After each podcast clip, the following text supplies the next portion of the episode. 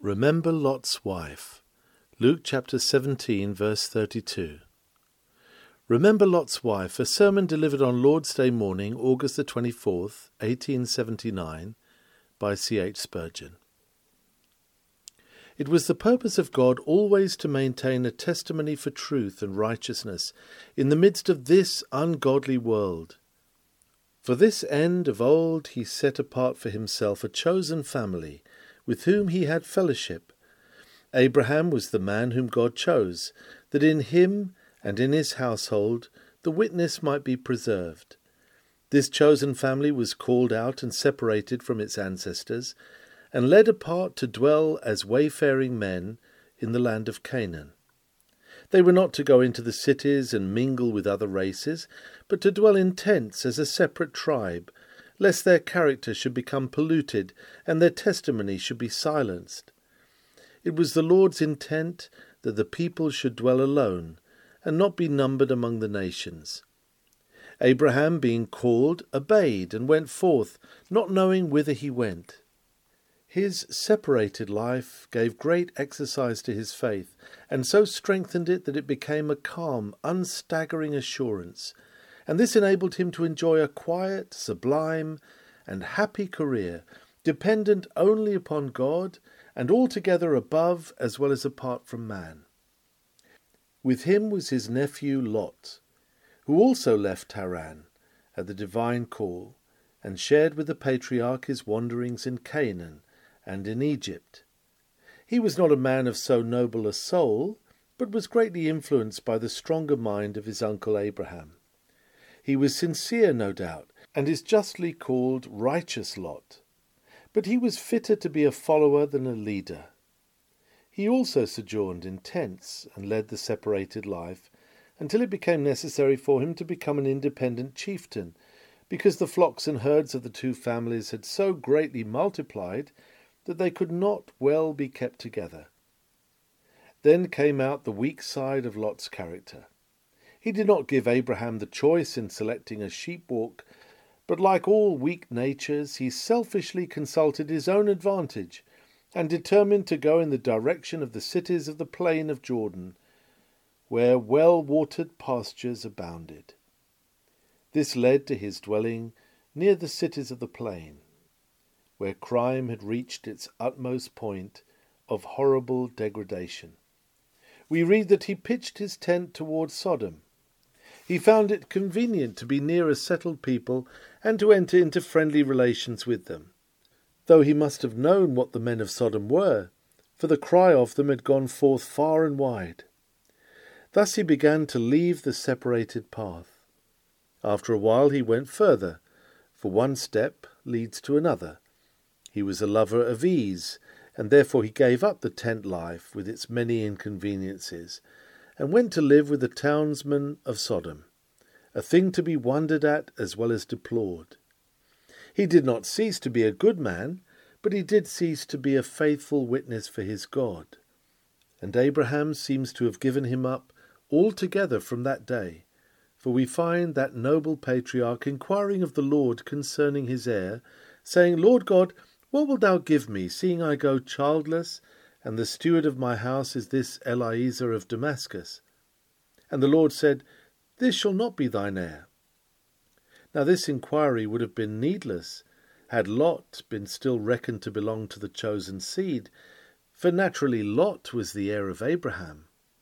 But he forfeited that position, and gave up his portion in the inheritance of the elect house, by quitting the separated life.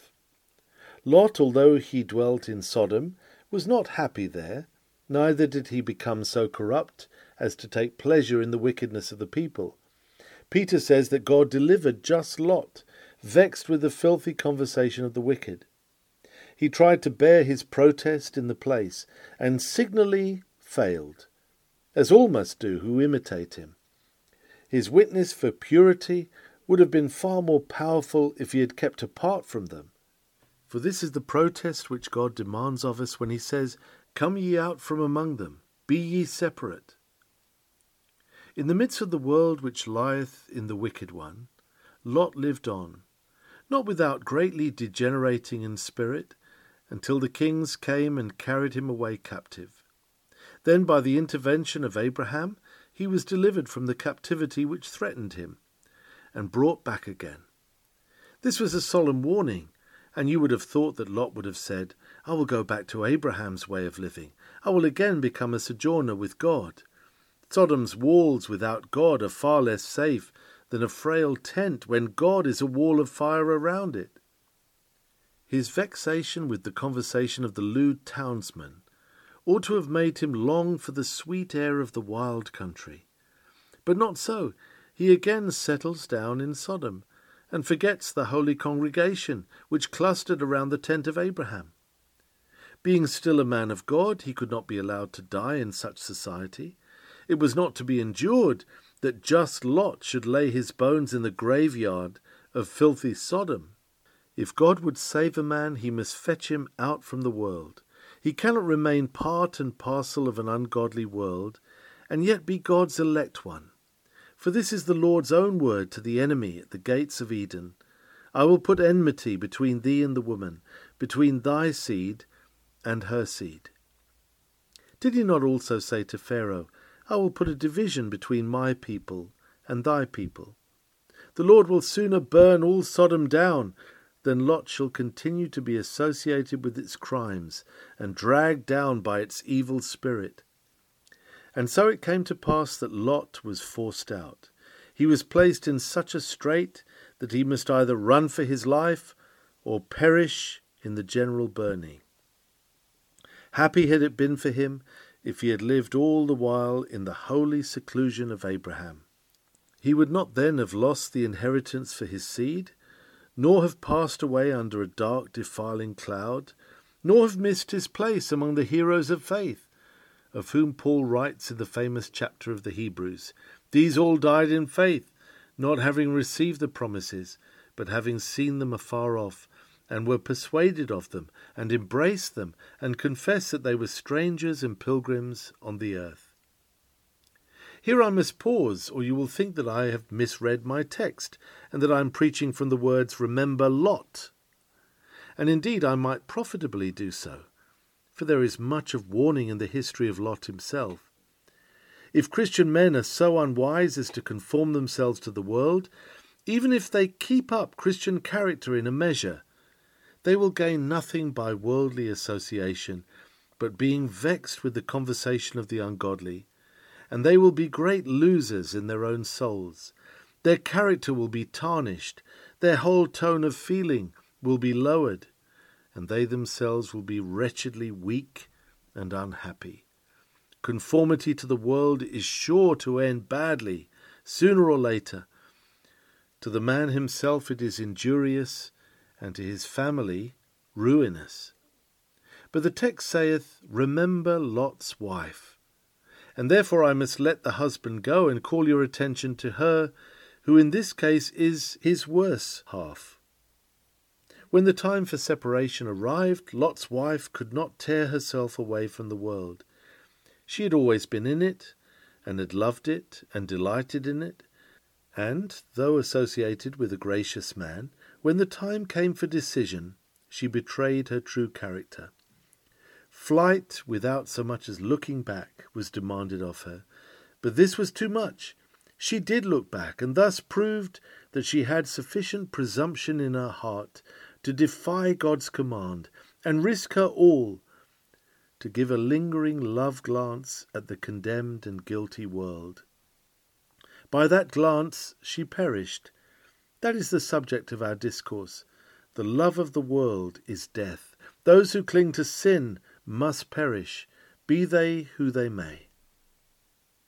Do not omit to notice the connection of the text, for therein our Lord bids us hold the world with a loose hand, and be ever ready to leave it all. When we are called to it, we are to be ready to go forth without a particle in our hands. In that day, he which shall be upon the housetop, and his staff in the house, let him not come down to take it away. And he that is in the field, let him likewise not return back. Life itself they were not to hold dear, but to be ready to lay it down for his sake. For he said, Whosoever shall seek to save his life shall lose it, and whosoever shall lose his life shall preserve it. To be divided from the world, its possessions, its maxims, its motives, is the mark of a disciple of Christ, and in order to keep up the feeling of separateness among his followers, our Lord bade them remember Lot's wife. She is to be a caution to us all, for God will deal with us as with her, if we sin as she did. The thing which has been is the thing which shall be. If our hearts are glued to the world, we shall perish with the world. If our desires and delights look that way, and if we find our comfort in it, we shall have to see our all consumed, and shall be ourselves consumed with it in the day of the Lord's anger. Separation is the only way of escape. We must flee from the world or perish with it. Depart ye, depart ye. Go out from thence, touch no unclean thing. Go ye out of the midst of her. Be ye clean that bear the vessels of the Lord. Remember Lot's wife. And our first call shall be, remember that she was Lot's wife. She was the wife of a man who, with all his faults, was a righteous man. She was united to him in the closest possible bonds, and yet she perished. She had dwelt in tents with holy Abraham, and seemed to be a sharer in all the privileges of the separated people, and yet she perished. She was dear to one who had been dear to the Father of the faithful, and yet for all that she perished in her sin. This note of warning we would strike very loudly. For commonplace as the truth is, it needs often to be repeated that ties of blood are no guarantees of grace. You may be the wife of the saintliest man of God, and yet be a daughter of Belial. Or you may be the husband of one of the king's daughters, and yet be yourself a castaway. You may be the child of a prophet, and yet the curse of the prophet's God may light upon you. Or you may be the father of a most gracious family, and yet still be an alien to the commonwealth of Israel. No earthly relationship can possibly help us if we are personally destitute of the spiritual life. Our first birth does not avail us in the kingdom of God, for that which is born of the flesh, at its very best, is flesh, and is prone to sin, and will certainly perish. We must be born again. For only the new birth, which is of the Spirit and from above, will bring us into covenant bonds. O ye children of godly parents, I beseech you, look to yourselves that ye be not driven down to hell from your mother's side. O ye relatives of those who are the favourites of heaven, I beseech you, look to yourselves that ye die not within sight of heaven, in spite of all your advantages. In this matter, remember Lot's wife. Being Lot's wife, remember that she had, since her marriage, shared with Lot in his journeys and adventures and trials. We cannot tell exactly when she became Lot's wife, but we incline to the belief that it was after he had left Haran. For when Abraham left Haran, we read that he took Sarai, his wife, and Lot, his brother's son. But we do not read of Lot's wife. The name of Abraham's wife is given, but of Lot's wife there is no mention whatever. Again we read, Abraham went up out of Egypt, he and his wife, and all that he had, and Lot with him, into the south. And Lot also, which went with Abraham, had flocks and herds and tents, but nothing is said about his having a wife. She must have been a person of very small consideration, for even when it is certain that Lot was married, when he was taken captive and afterwards rescued by Abraham, all we find is this, and Abraham brought back all the goods, and also brought again his brother Lot and his goods, and the women also and the people. We suppose that Lot's wife is included under the word the women. Now the Holy Spirit never puts a slight upon good women. In connection with their husbands, they are generally mentioned with honour, and in this book of Genesis it is especially so. Sarah and Rebekah and Rachel have each an honourable memorial, and as no mention is made of Lot's wife, we may infer that she was not worthy to be mentioned. She could hardly have been an inhabitant of Sodom, as the Jewish traditions assert, unless she was a widow, as they say, and the daughters mentioned were hers by a previous marriage. For at the destruction of Sodom, Lot had marriageable daughters, and it would not seem that Lot had then been separated from Abraham for many years. True, the women of Sodom may have been given in marriage at an earlier age than was usual with the Abrahamic stock, and if so, Lot's wife may have been a native of Sodom, for it is possible that he dwelt there for twenty years. More probably, however, either in Canaan or in Egypt, Lot married a Canaanite or an Egyptian woman, a person utterly unworthy to be taken into the holy household, and therefore the marriage is not recorded. It was the custom of that elect and separated family, as you know, to send back to Padan Aram to fetch from thence some daughter of the same house, that the pure stock might be preserved, and that there might be no connection with the heathen.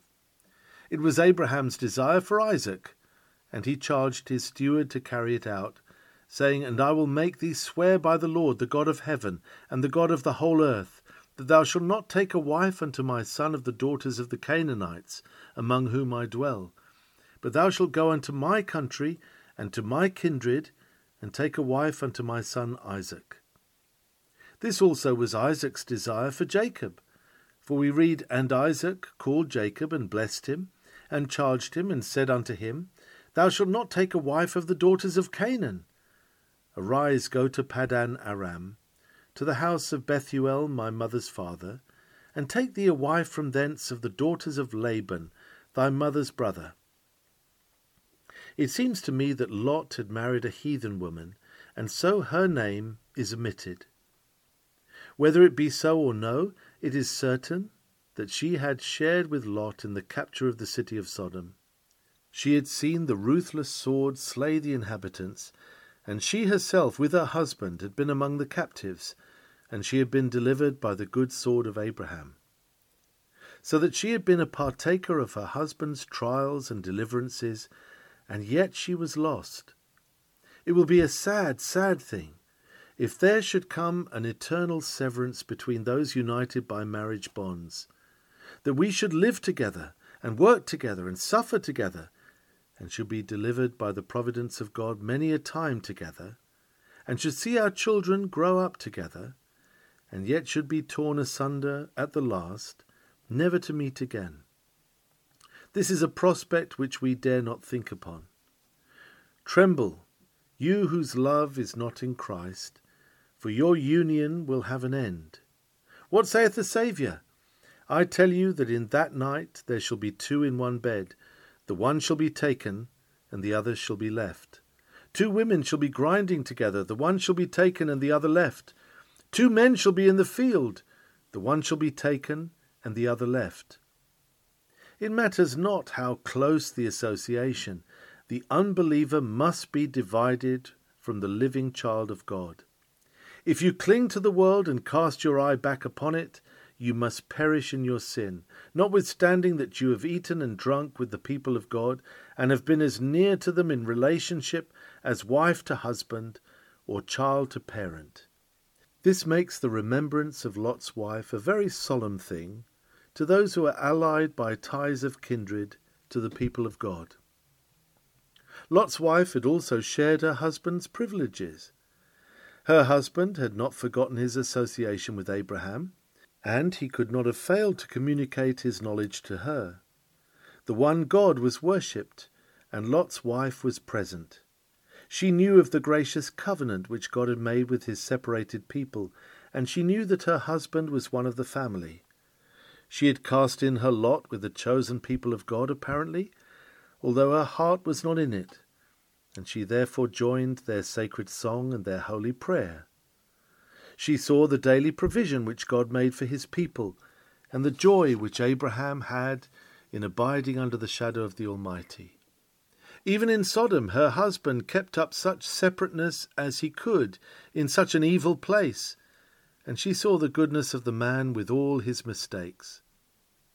When Sodom must be destroyed, the angels came to their house, and she herself helped to entertain them. She received the merciful warning to escape, as well as her husband, and she was urged as much as he to flee from the wrath so near at hand. Thus it is with many of you who are enjoying all sorts of Christian privileges and are yet unsaved. You come to the Lord's table and eat and drink of the memorials of his body and blood, and yet you remain unsaved. You seem to be part and parcel of the Church of God, and if there is any privilege or advantage, a share of it is set before you. If there is any fellowship, you are not excluded. If there is any joy, it is not denied you. You will have to say at last, Lord, Lord, we have eaten and drunk in thy presence, and thou hast taught in our streets. And oh, how wretched it will be to hear him say, I never knew you. Depart from me, ye workers of iniquity. It must be so if your souls are clinging to sin, and you are casting a wistful eye to the ungodly world. It must be so, and if you want a proof, remember Lot's wife. Lot's wife had shared in her husband's errors. It was a great mistake on his part to abandon the outwardly separated life, but she had kept to him in it, and perhaps was the cause of his so doing. I suppose he thought he could live above the world spiritually, and yet mingle with its votaries, even as some now do, who enter into worldly company, and yet hope to walk with God in spirit. He said to himself, It is very uncomfortable to wander alone in this deserted wilderness, and to dwell in these temporary tents. I wish I had a more abiding dwelling, and could mingle on peaceable terms with those around me. He ceased to look for the city which hath foundations, whose builder and maker is God, and he wanted to take up citizenship here. I should not wonder if Lot's wife influenced him in that way. He was a man of weak mind, and while his uncle had him under his wing, he was right enough, except that even then he had what a writer calls a lean-to religion. He did not stand alone, but leaned upon Abraham. When he was married, it is probable that his wife assumed the ruling place and guided the way of his life. She began to think that it was a pity that the family should live in such separation, so unfashionable, so rigid and peculiar and all that. She tossed her head and cried, Really, people must mix with society and not keep up old-fashioned, straight-laced ways. You might as well be dead as be shut out from life. When her husband had an opportunity of getting out of that rigid style, by leaving his uncle, she said she would like to go down Sodom way, because it would be nice for the girls and give them a taste of something liberal and refined. The old style was all very well for such an antiquated couple as Abraham and Sarah, but Lot and herself belonged to a younger generation and were bound to get into a little society and find eligible matches for their young people. It would be well for them to dress better than they could learn to do if they always kept roaming about like gypsies. You see, Abraham's people did not study the fashions at all, and were a very vulgar sort of shepherds, who had no ideas of refinement and politeness, and it was a pity that people in Lot's station in life should always associate with mere sheep shearers and drovers and the like. If they got to Sodom, there would be nice parties and dances and all sorts of things. Of course, the people were a little loose and rather fast. They went to plays where modesty was shocked, and gathered in admiration around performers whose lives were openly wanton. But then you see, one must be fashionable, and wink at a good deal. We cannot expect all people to be saints, and no doubt they have their good points. By some such talk, Mistress Lot gained her husband over to her way of thinking. They did not mean actually to go into the worst society of Sodom, but they intended to make a careful selection, and go only a little way. Surely they would be trusted to know when to stop. So they pitched the tent towards Sodom, where it was within an easy walk of the town, a little separated, but not far. If anything did happen that was very bad, They could move away and no harm would be done. But until they saw the harm of it, they liked the neighbourhood and the ways of the townsfolk. It was no doubt wise, they said, to go and see Sodom and know the people, for it would be ridiculous to condemn what they had not seen. They would therefore try it and give the young people some idea of what the world was like. Very sweet the city life became. The free and easy ways of Sodom came to be enjoyable. Not the gross part of Sodom life. That Lot could not bear, and it made Mistress Lot uncomfortable at times. But the liberal spirit, the fine, free bearing of the people, their gaiety and artistic culture were quite to her mind, and so she was right glad when her husband put away the old tent, had a sale of the sheep, and lived as a retired grazier in the west end of the city. I think I am not mistaken in the conjecture that Mistress Lot's influence brought her husband there, and when there, introduced him to the best families and found suitors for their daughters who had been fully imbued with the liberal ideas of the place. At any rate, whatever were his faults, she was a partaker in them. She was with him in the choosing of the plain of Jordan, with him in the pitching of the tent towards Sodom, with him in actually settling in Sodom, and I could almost hope with him in bearing as good a protest as they could against the vilest of Sodom's sins, but certainly with him in giving up the strictness and severity of the separated life. Yet at last she was separated from him for ever. For his errors, notwithstanding their grievous mischief to him, did not utterly destroy the life of God in his soul.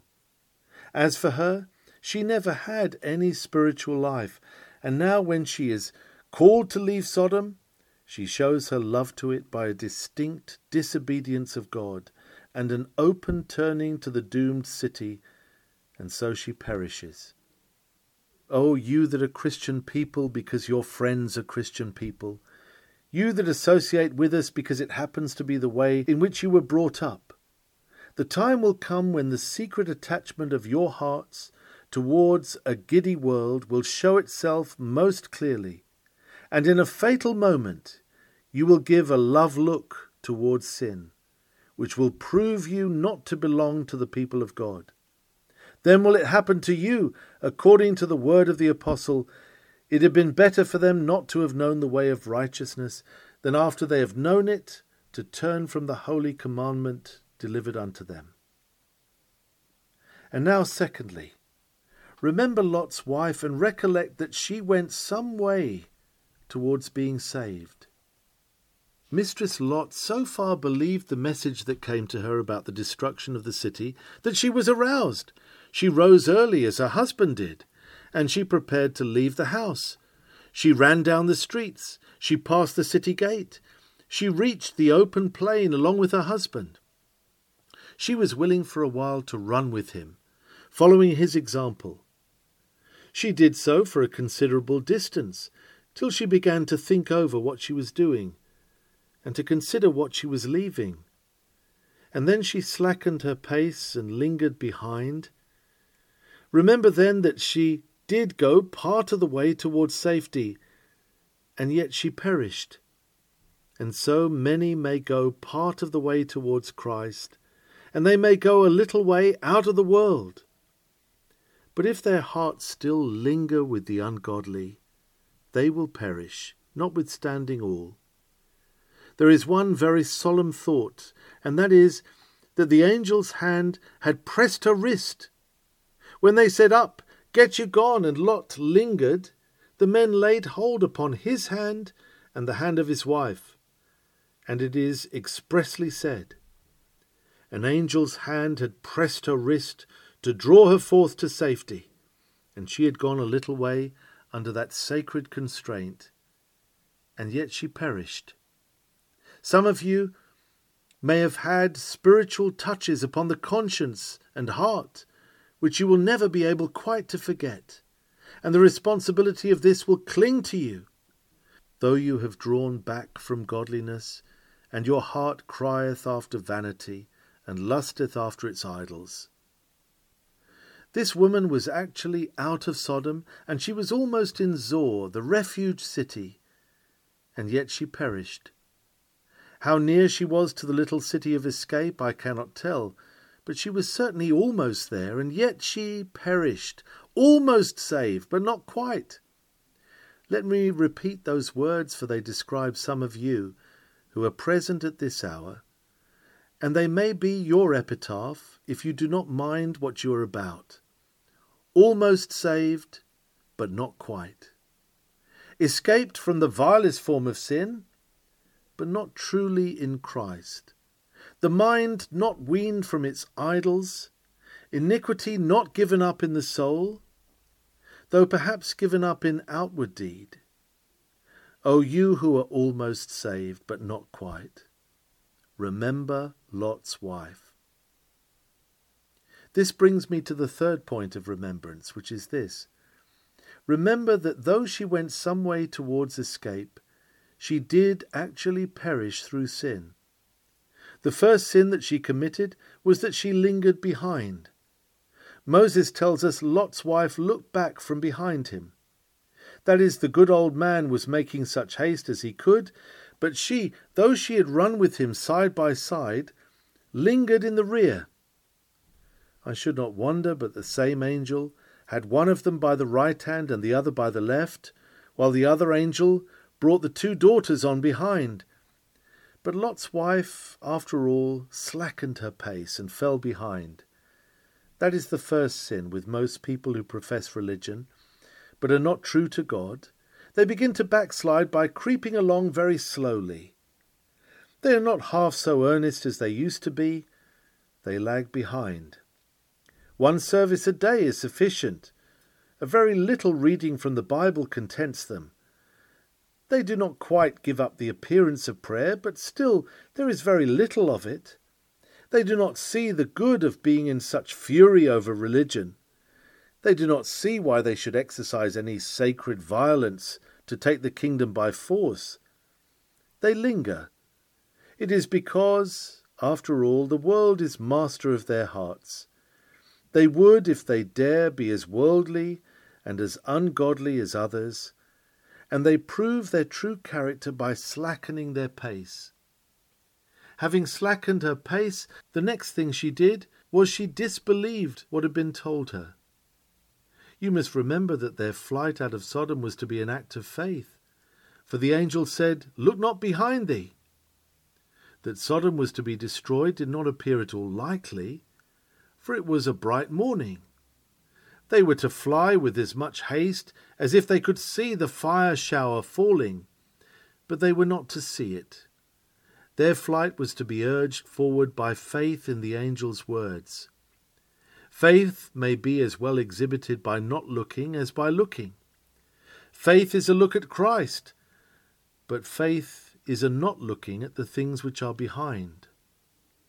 Lot's wife saw the sun rising, so we are told. The sun had risen upon the earth when Lot entered into Zoar. She saw the bright dawning and everything lit up with it. And it came across her mind, "It cannot be true, the city is not being destroyed. What a lovely morning! Why are we thus running away from house and goods and friends and everything else on such a bright, clear morning as this?" She did not truly believe.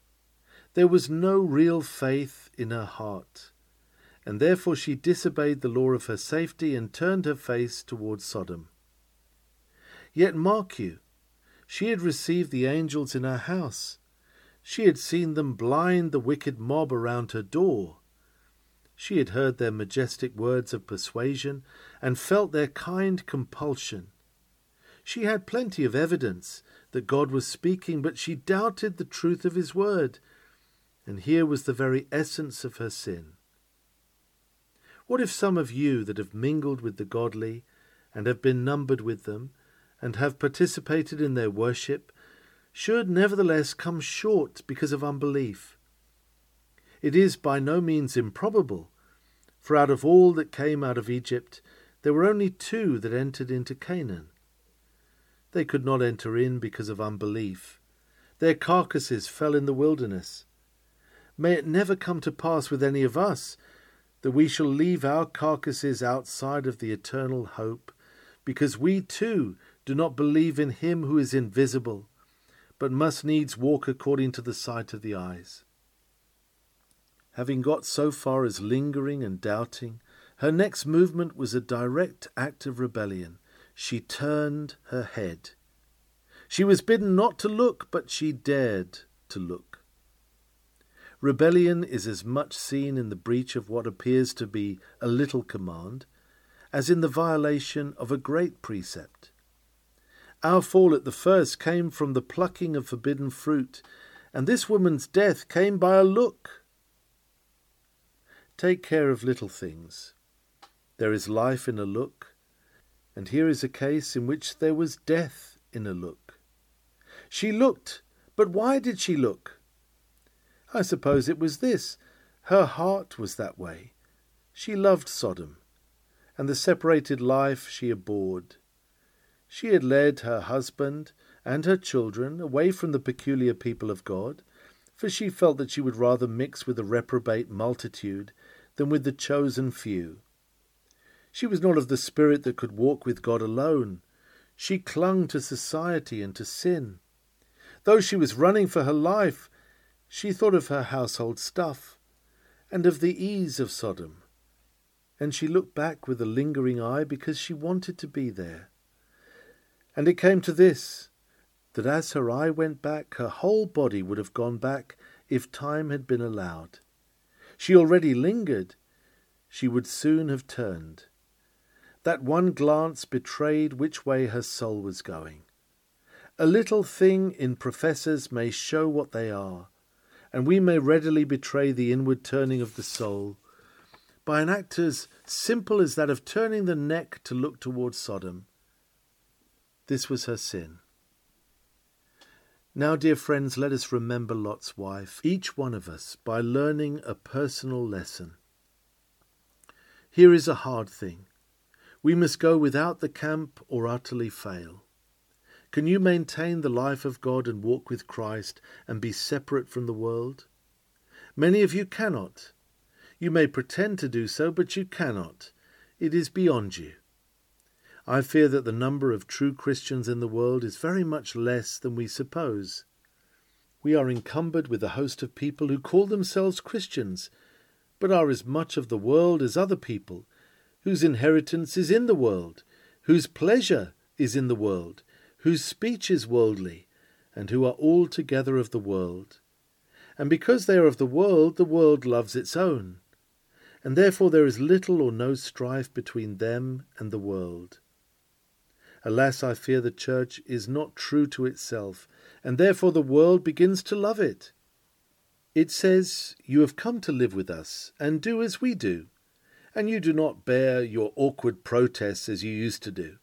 And so we need not to burn you as we did your fathers. You are hail fellow well met with us, and therefore we will treat you kindly." Only let us live as Christ lived, and we shall find the dogs of this world howling at us as they used to do at our forefathers. My hearers, can you live the separated life? If you can, God help you and bless you in it. But if you cannot, recollect, though you do not so go into Sodom as to indulge in its grosser sins, yet the very looking at it, the wishing for it, the desiring to be there, shows where your heart is, and your heart's tendency is your true character. You will be judged according to the going of your heart. If your heart goes toward the mountain to escape, and if you hasten to be away with Christ, to be his separated follower, you shall be saved. But if your heart still goes after evil and sin, his servants ye are, whom ye obey, and from your evil master you shall get your black reward. Here comes our remembrance of Lot's wife in the fourth and most solemn place, and that is, remember that her doom was terrible. Remember Lot's wife. Remember that she perished with the same doom as that which happened to the inhabitants of Sodom and Gomorrah. but that doom befell her at the gates of Zoar. Oh, if I must be damned, let it be with the mass of the ungodly, having always been one of them. But to get up to the very gates of heaven, and to perish there, will be a most awful thing. To have lived with God's people, to have been numbered with them, to have been joined to them by ties of blood, and then after all to perish, will be horrible indeed. To have heard the gospel, to have felt the gospel too in a measure, to have amended one's life because of it, to have escaped from the filthiest corruption of the world, and to have become moral and amiable and excellent, and yet still not to have been weaned from the world, not to have been clean divorced from sin, and so to perish, the thought is intolerable. That same brine and brimstone which fell upon the inhabitants of the four cities overtook Lot's wife. She was on the margin of the shower, and as it fell she was salted with fire. She was turned into a pillar of salt where she stood. Dreadful doom! On the verge of mercy to be slain by justice, on the brink of salvation to be the victim of eternal wrath. This came upon her of a sudden too. What a picture! She stops as she was flying, she turns her head, she scarcely looks. The gaze is not long enough to single out her own house. And lo, she is turned into a pillar. The fire salt has fallen on her. She will never move again. She had not time to start or turn, and with her neck just as it was, she stands as a statue of salt, a warning to all who should pass that way. I do not suppose Lot's wife to be standing there now, as some travellers have imagined. The pillar was not even there in Christ's day, for if it had been, as Bengel very properly remarks, our Lord would have said, "See Lot's wife." But as she was not there, he said, "Remember her." Her doom came on a sudden, without a further warning or a moment's time to consider. What if sudden death should strike some of you down at this moment? You professors who still love the world.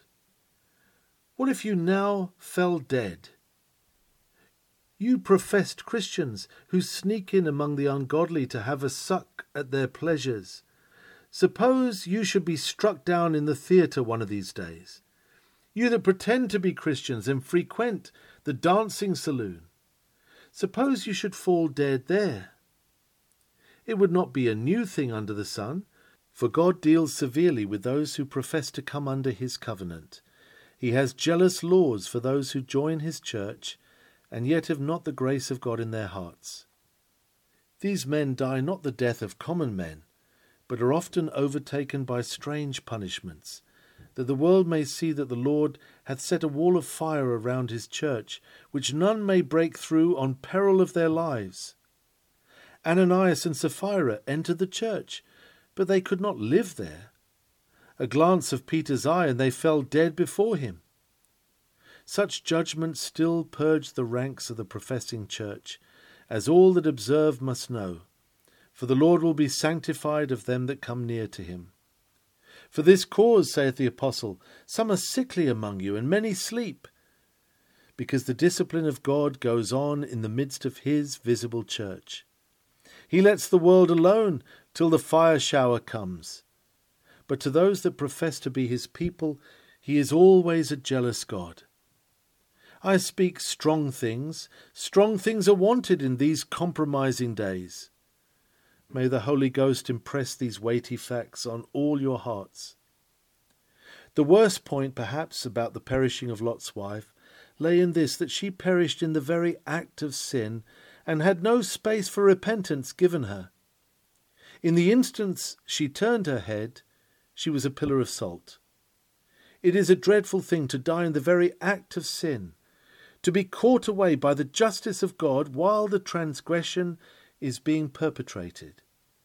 Yet such a thing may happen, and let those who profess to be Christians and yet parley with sin remember Lot's wife, and how swift God is to deal out his judgment against professors who betray his holy name and cause.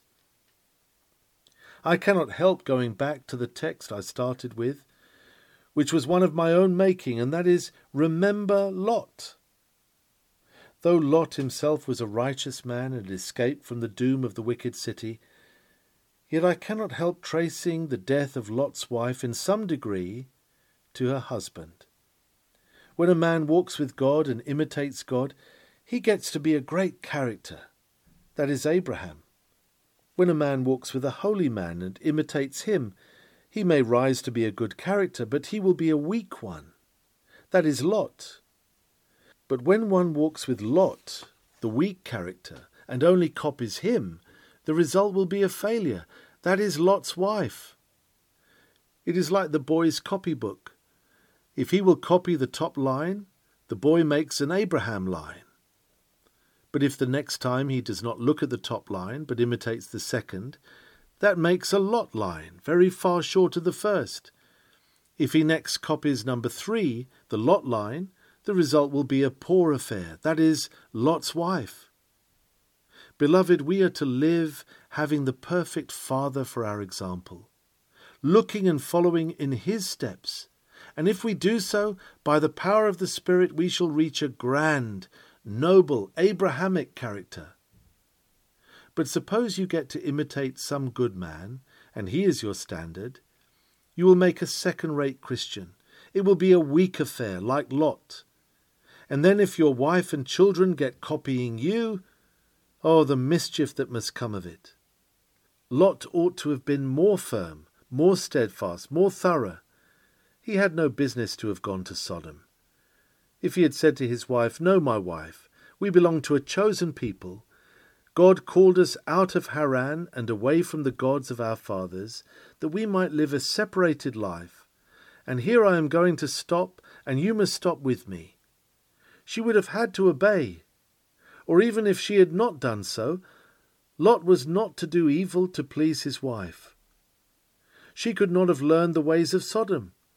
She might have given her heart still to the world, but she could not have been so clearly mixed up with it, and her daughters could not have been so ill-moraled as they were, if he had resolved to live apart from the townspeople. I believe that fathers and husbands ought to take the lead in the management of their families, and parents are bound to arrange their households after a godly fashion. Do not say, "Oh, we cannot manage our families." You must do it. Eli failed in this, and instead of being firm, he timidly said, "Do not so, my sons." Poor dear old Eli! He did not like to get into trouble with his sons by finding fault with them. But what did his softness cost him? The Lord smote his family, because he had not ordered his household aright. If Christian men leave their families to go anyhow they choose, they will soon find the Lord has a controversy with them. And if the children and if the wife should after all perish, it will be a horrible thought for the head of the household, even if he be a saved man, that it was his ill example which caused their ruin.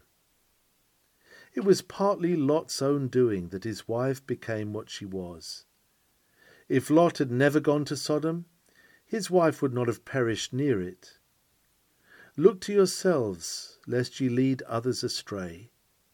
Keep near to God, and you will be blessed and become a blessing to others. Abraham did not have this trouble with Sarah, nor Isaac with Rebekah, for they walked with God, and their influence was felt in their tents. Live near to God, and let your own life be according to the command which God gave the patriarch. "Walk with me, and be thou perfect."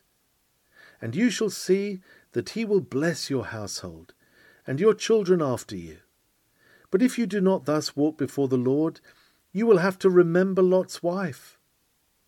May God add His blessing on these words, for Jesus' sake. Amen.